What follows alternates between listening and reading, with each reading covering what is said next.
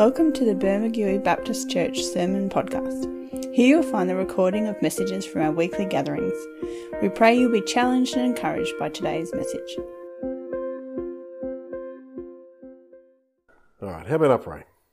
Lord God, I thank you for today. And I thank you for just the privilege and the honor it is to be able to, again, just share your word and to, to just share some thought around it and, and to just bring, Lord God, I guess my, my, my hope and my, my, my goal, Lord God, is that there's just seeds of hope, seeds of just encouragement, Lord God, for each and every person here this morning that as they go about whatever it is, Lord God, their week's going to look like, whatever they're going about, whatever their duties are, Lord God, that they see your hand at work in their lives. They see your hand guiding and leading them in all that they're doing.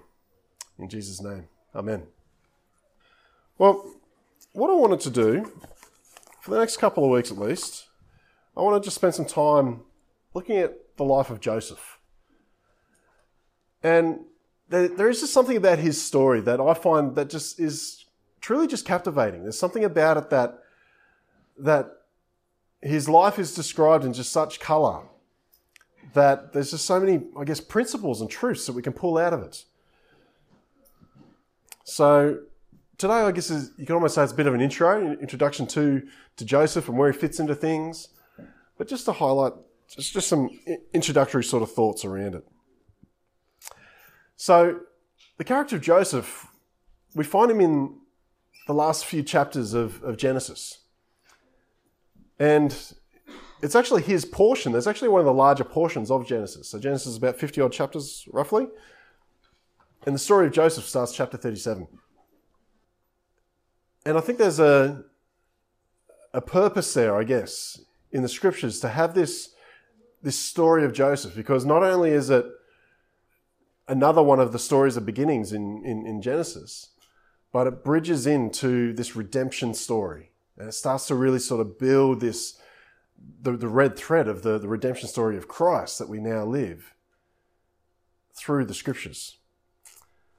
And so the book of Genesis, not sure if you're aware of this, but Genesis, the, the, the, the word actually does mean beginnings, means, means the start of something.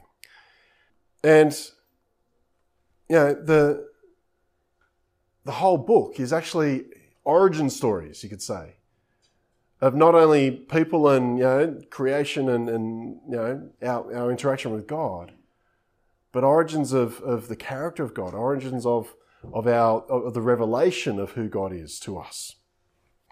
You know, obviously, you know, the, the most obvious sort of beginning story is the is the creation story the fact that we're given this, this vivid, um, vivid description of the creation of the world, where it's a purposeful creation, where it's uh, an ordered creation. It wasn't just chaos becoming ordered, which, when you actually go into the science of things, actually doesn't make sense. But it's God making order. So I'm not going into evolution versus creation in, in this particular message. That, that could be another message. But we see this, this description of, of God coming in and, and being who he is. He's being, he's a creative God. He's a, he's a magnificent God that, that has unlimited creativity, has unlimited resource that we could just sort of say, no, let there be light. Let there be lights in the heavens. Let there be the stars and the galaxies and the universe that we see now via these amazing telescopes people have been putting up there.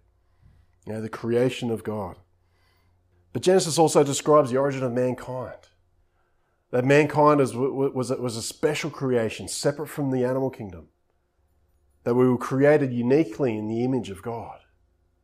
That humanity is creative like the God that created us. That humanity has purpose and meaning and, and, and vision and, and drive and aspiration like the God that created us. But Genesis also describes the origin of sin, of brokenness, that we were created to be in, in perfect relationship and perfect unity with God. But we broke that. And it wasn't just broken for, for Adam and Eve, it was broken for all of humanity at that point.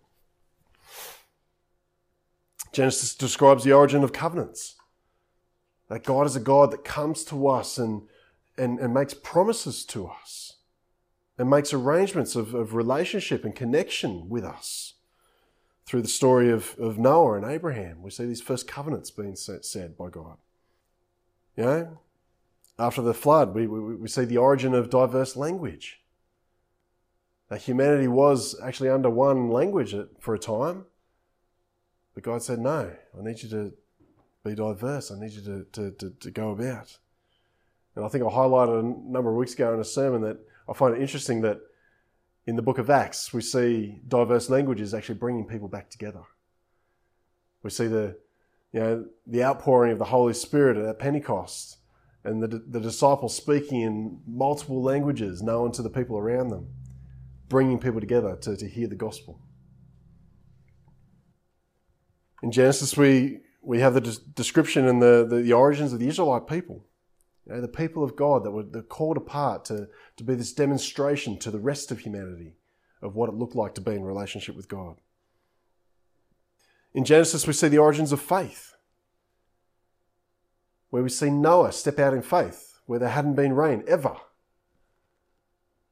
And he builds his boat because God says, no, there's, there's going to be a rain, there's going to be a flood that's going to take out the world. We see faith demonstrated in the life of Abraham where he's living a life unknown to God, and God calls him out and says, No, follow me and go to the land I call you to, and I'll make you a blessing to all of mankind. So Noah and Abraham, you know, they, these first people that demonstrated what it looked like to step out in faith in our relationship with God. Genesis also describes the origins of you know, the original people. If you take your time to work your way through Genesis, there's multiple times where it stops and we often call those the boring bits of the Bible, don't we? These genealogies, but they actually are describing, no, this is where diversity of people actually came from. After the flood, we, we, we hear where the, the sons of Noah left and went and, and, and became particular people groups that are known through history. Um, even Esau, you know, so we've got Jacob and Esau, and it describes that his people became the Edomites known people group where they've got archaeological evidence of these people. And what Genesis ends with is, is, is the origin story, in a sense, of the Israelite people becoming enslaved. So it's not clearly described, but we go from Genesis into Exodus, which we you know, familiar with the story of Moses, that the Israelites have been in slavery for 400 years. And again, this is a connective, the connective tissue, you could say, of this story, of this of this redemption thread that God's threading throughout the scriptures.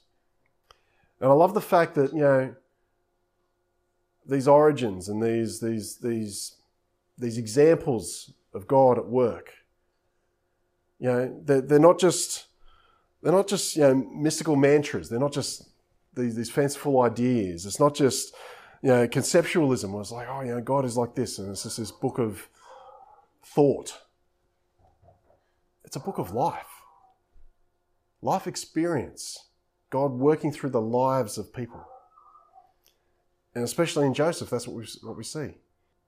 We have his life story, in a sense, painted out in Scripture.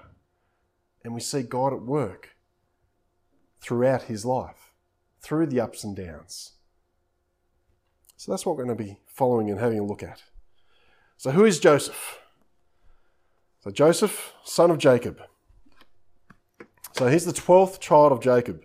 So in Genesis, we're not going there, but in Genesis 35, verses 23 to 26, it gives the, the, the, the list of Jacob's uh, children. So it says the sons of Leah, the sons of Leah, so this is the, the first wife that Jacob had, was Reuben, Simeon, Levi, Judah, Issachar, and Zebulun. The sons of Rachel, so if you remember the story of Jacob, this is the the girl that he really wanted to marry, but his father-in-law tricked him but he finally got her, were Joseph and Benjamin. But in that interaction, if you remember, both the, the daughters said, Oh, we'll, we'll sleep with my, my maid to, to, to, have kids through, through her as well. So the sons of Bilhah, Rachel's servant, were Dan and Naphtali. And the sons of Zilpah, Leah's servant, were Gad and Asher.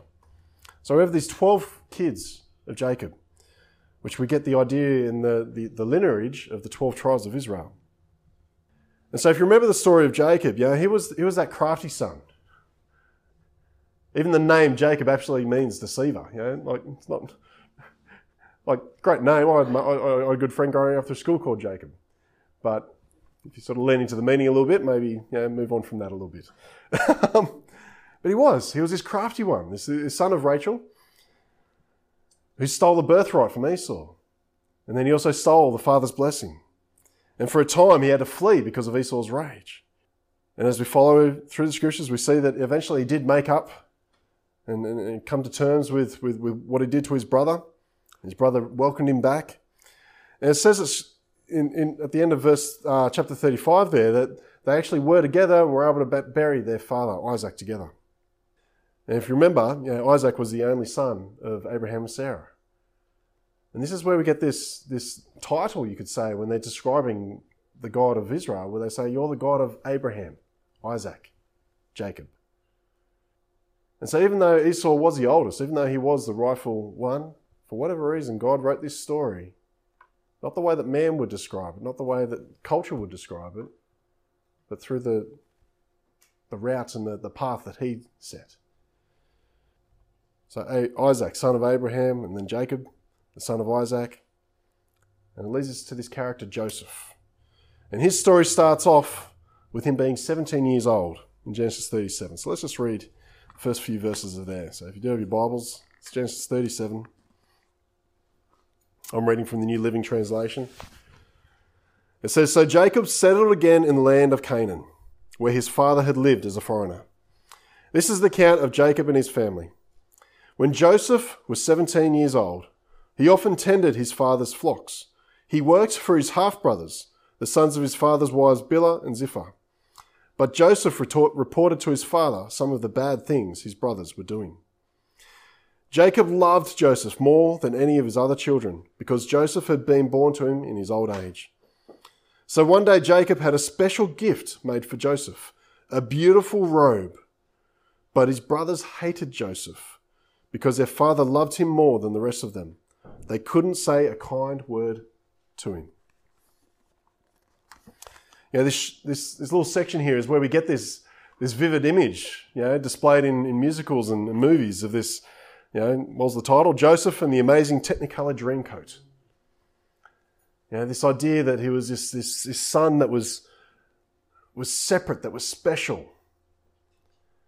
And the movies display, you know, you know I'm, I'm thinking in particular the kids one that, that, that, that we've watched with the kids a fair few times. Yeah, Joseph, Prince of Egypt, and yeah, he's he's just described and, and given this this aura of you know he was just different. He was special, which in a sense was true. You know, there was obviously some some good seeds laid in him to live out the life that he did. But at the same time, when you read this passage, I see not necessarily someone that was just special, but I see someone that was spoilt.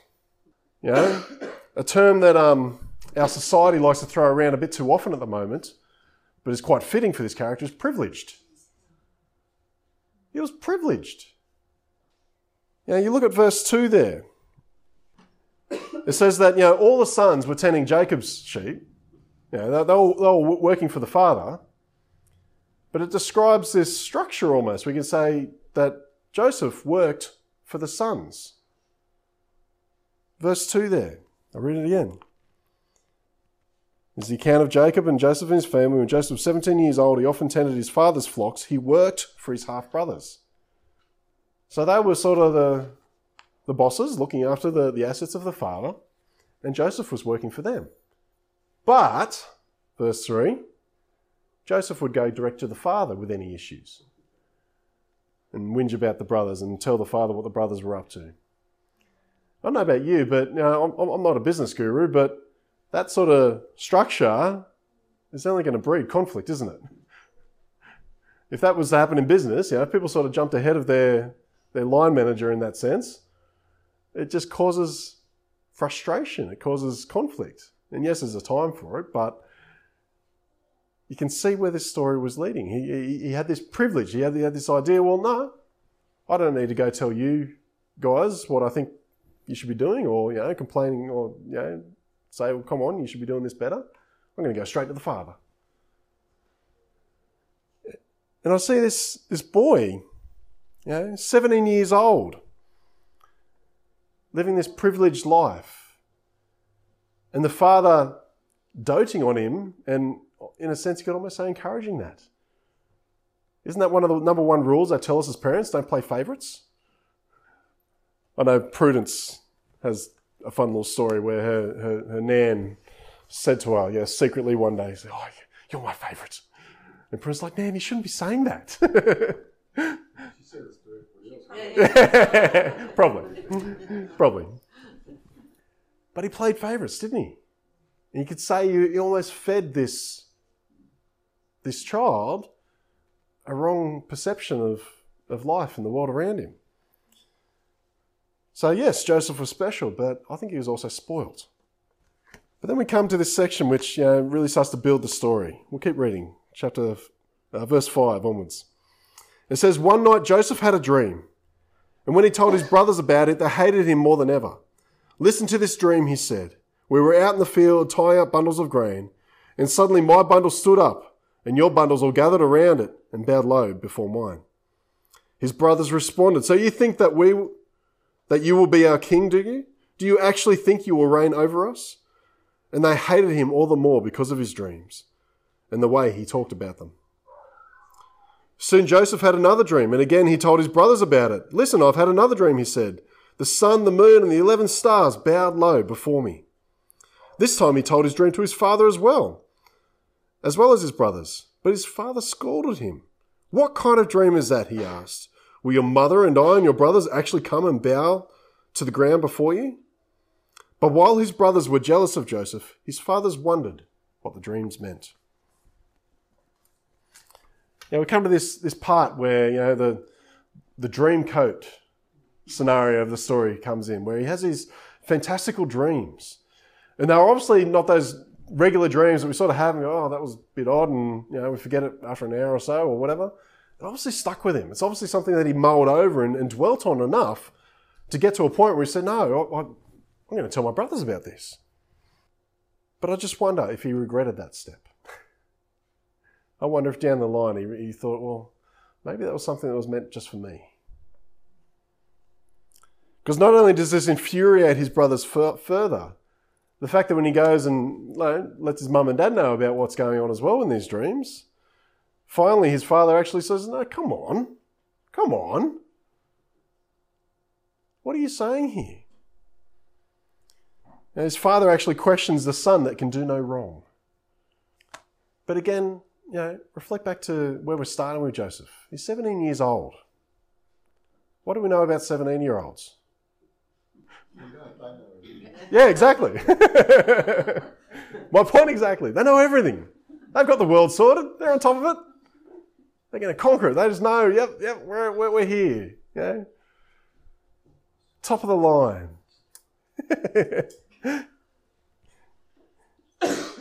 They've got it all figured out.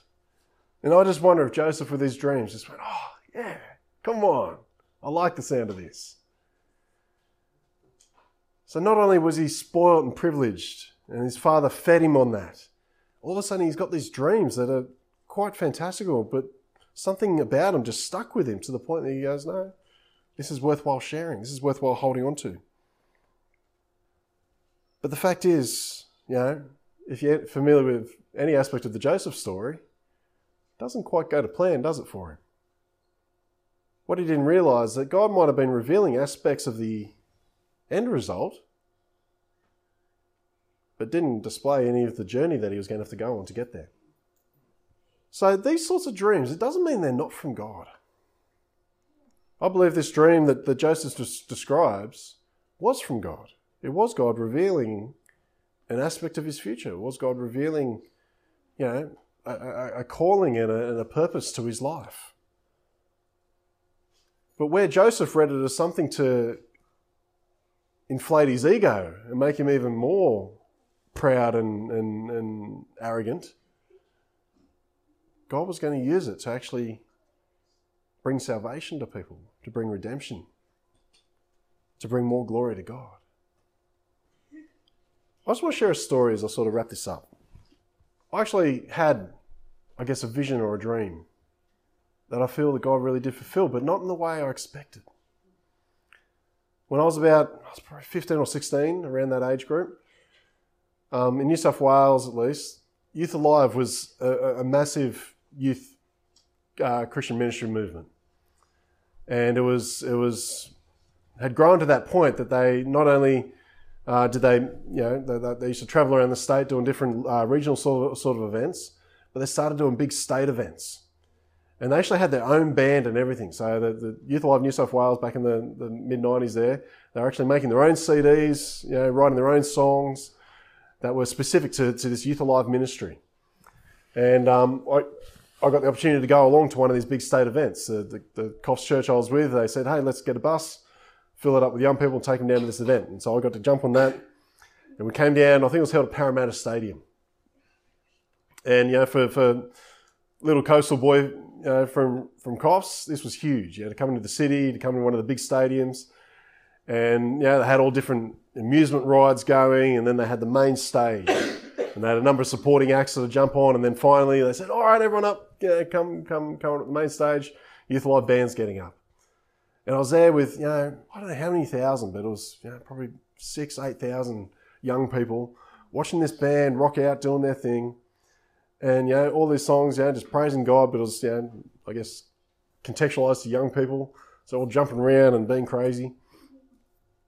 And in the midst of this this concert, this this this um, this outreach, I was watching this band and I almost felt like I paused and stopped and watched them, and I had this real distinct sort of God moment where I was just like, "That's going to be you. One day you're going to be up, leading worship, leading praise and worship before a bunch of young people." And it's one of those moments that just stuck with me. I was just like, "Wow, okay." And it just didn't leave me. It was one of those things that just sort of stuck with me, stuck with me. And, you know, being a young person, I just sort of thought, oh, well, okay, I'll, I'll, start to get involved with Youth Alive and I'll start to sort of just put myself out there, you know, with my school. I was in a Christian school and we did, you know, our own sort of band things and was involved in the church, was doing lots of youth activities and that sort of thing. And I just sort of kept on, you know, looking for opportunities and walking through doors and, and got involved with some bands and some bits and pieces. But then I ended up moving to Cooma. And even from Cooma, we were associated and working with Youth Alive a lot, and we took youth from there up and got to know actually a lot of the, the hierarchy and the, the I guess the, the, the leaders of Youth Alive at the time. And I was just always just waiting, I guess, for that opportunity. Know, I've been leading praise and worship and leading, you know, our youth band and things like that in Cooma, and I thought, oh, all right, God, where's where's this dream going to happen? Where's this going to be fulfilled? And I guess in in my na- naivety, I always thought it was going to be because of Youth Alive. It was going to be through Youth Alive because that's where I saw it. That's that's the vision I, I had. But I just sort of kept going about, I guess, the, the opportunities that God opened up in my life. And it wasn't until sort of probably probably mid two thousands for me, where myself and Prudence actually, before we were married, we were actually helping run a whole heap of regional youth camps where from Cooma we would connect in with all the little youth groups from Goulburn, some of the Canberra guys. We had people all the way down into Victoria, so Orbost and Mallacoota, uh, even as far as and Lakes Entrance. And we started bringing all these little youth groups together to these camps. And one of these particular camps, I think it was probably one of the biggest ones we had, we had about 140 young people at this camp. And it was at um, uh, held at, Uh, we did a split camp. We did one in Goulburn. We did one in, in, in, Lakes. And at both these events, I got to lead the praise and worship. They said, "Chris, can you can you be our main our main vocalist and leader for, for, for the praise and worship?" And it was almost like that same moment. We're midway through one of the one of the praise and worship sessions. You know, 140 kids jumping around, singing, praising God. I don't think I did physically, but spiritually, it's almost like a pause and just went, and God just sort of said, "Here you are."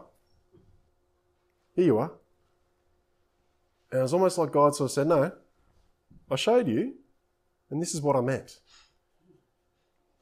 And in that moment, I realised, no, it wasn't about being this lead, lead vocalist for, for, for Youth Alive.